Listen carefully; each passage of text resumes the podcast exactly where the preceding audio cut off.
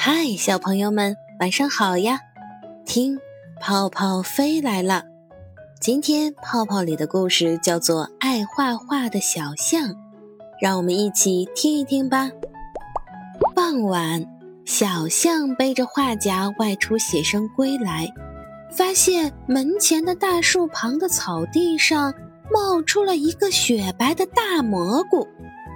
这株大蘑菇是一位老魔法师种下的。小象即兴在大蘑菇的圆盘上画了一栋房子。他想，这房子要是能在大蘑菇的圆盘上长出来，多好呀！第二天清晨，小象来到大蘑菇前，只见他画的房子果真从蘑菇的大圆盘上长了出来。小象又惊又喜，他特地去河边用长鼻子吸足水，将水浇在了大蘑菇身上。只见呢，大蘑菇在蹭蹭长高，圆盘上的房子也在变大。大蘑菇长啊长，到傍晚的时候，长得跟大树一样高了。那房子也变得跟他住的房子一样大了。小象乐得嘴巴都合不上了，他扛来长长的梯子，爬到了大蘑菇圆盘上。小象来到蘑菇房前，轻轻推开门，刚进屋，房子里便传出一声吼：“你是谁？”小象怔了一下：“啊，我，我是小象呀。”小象，谢谢你，小象。灰喜鹊大婶带着几个孩子，一下子将小象围了起来。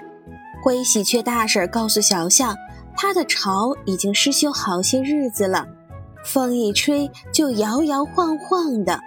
想修房子，孩子们又无处可住，恰好有了小象培育的这蘑菇房，他便带着孩子住了进来，准备这些天修大树上的巢。小象别提心里有多高兴了。灰喜鹊大婶让孩子们为小象唱歌跳舞。百灵鸟、黄莺和燕子闻声也钻进了蘑菇房。有了百灵鸟、黄莺和燕子的加入，蘑菇房里更热闹了。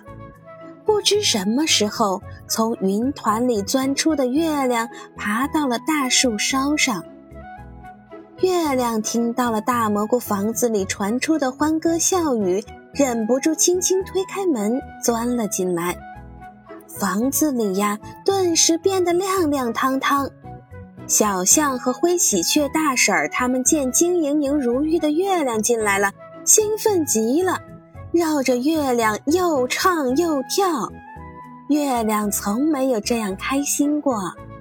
小象和灰喜鹊他们发现月亮身上有些黑乎乎的东西，便向月亮提出疑问：身上怎么会沾有这些东西呢？月亮告诉他们，它刚刚在浓浓的乌云中穿行，一个星星从它身边擦过，给它身上啊留下了这些黑乎乎的东西。小象说。我来帮你把这些东西擦掉吧。拿什么擦呢？小象灵机一动，从蘑菇房房门上扯下一块蘑菇，在月亮身上有污迹的地方擦起来。只见啊，那黑色的污迹在一点点变淡。灰喜鹊大婶他们一见，也像小象那样扯下房门上的蘑菇块，在月亮身上擦起来。他们擦呀擦，用完一块蘑菇，便去门上再扯一块蘑菇，黑乎乎的污渍不见了，月亮变得更加圆润，更加晶莹，更加明亮。只是大蘑菇房失去了房门。月亮激动地说：“啊，你们真是我的好朋友，谢谢你们为我做的这一切呀！”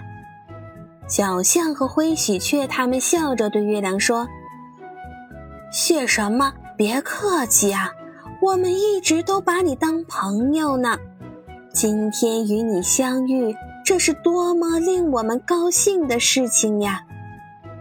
月亮更加兴奋了，说：“对了，我载你们到天上旅行去。”小象和灰喜鹊大婶他们一听这话，高兴地跳到了月亮身上。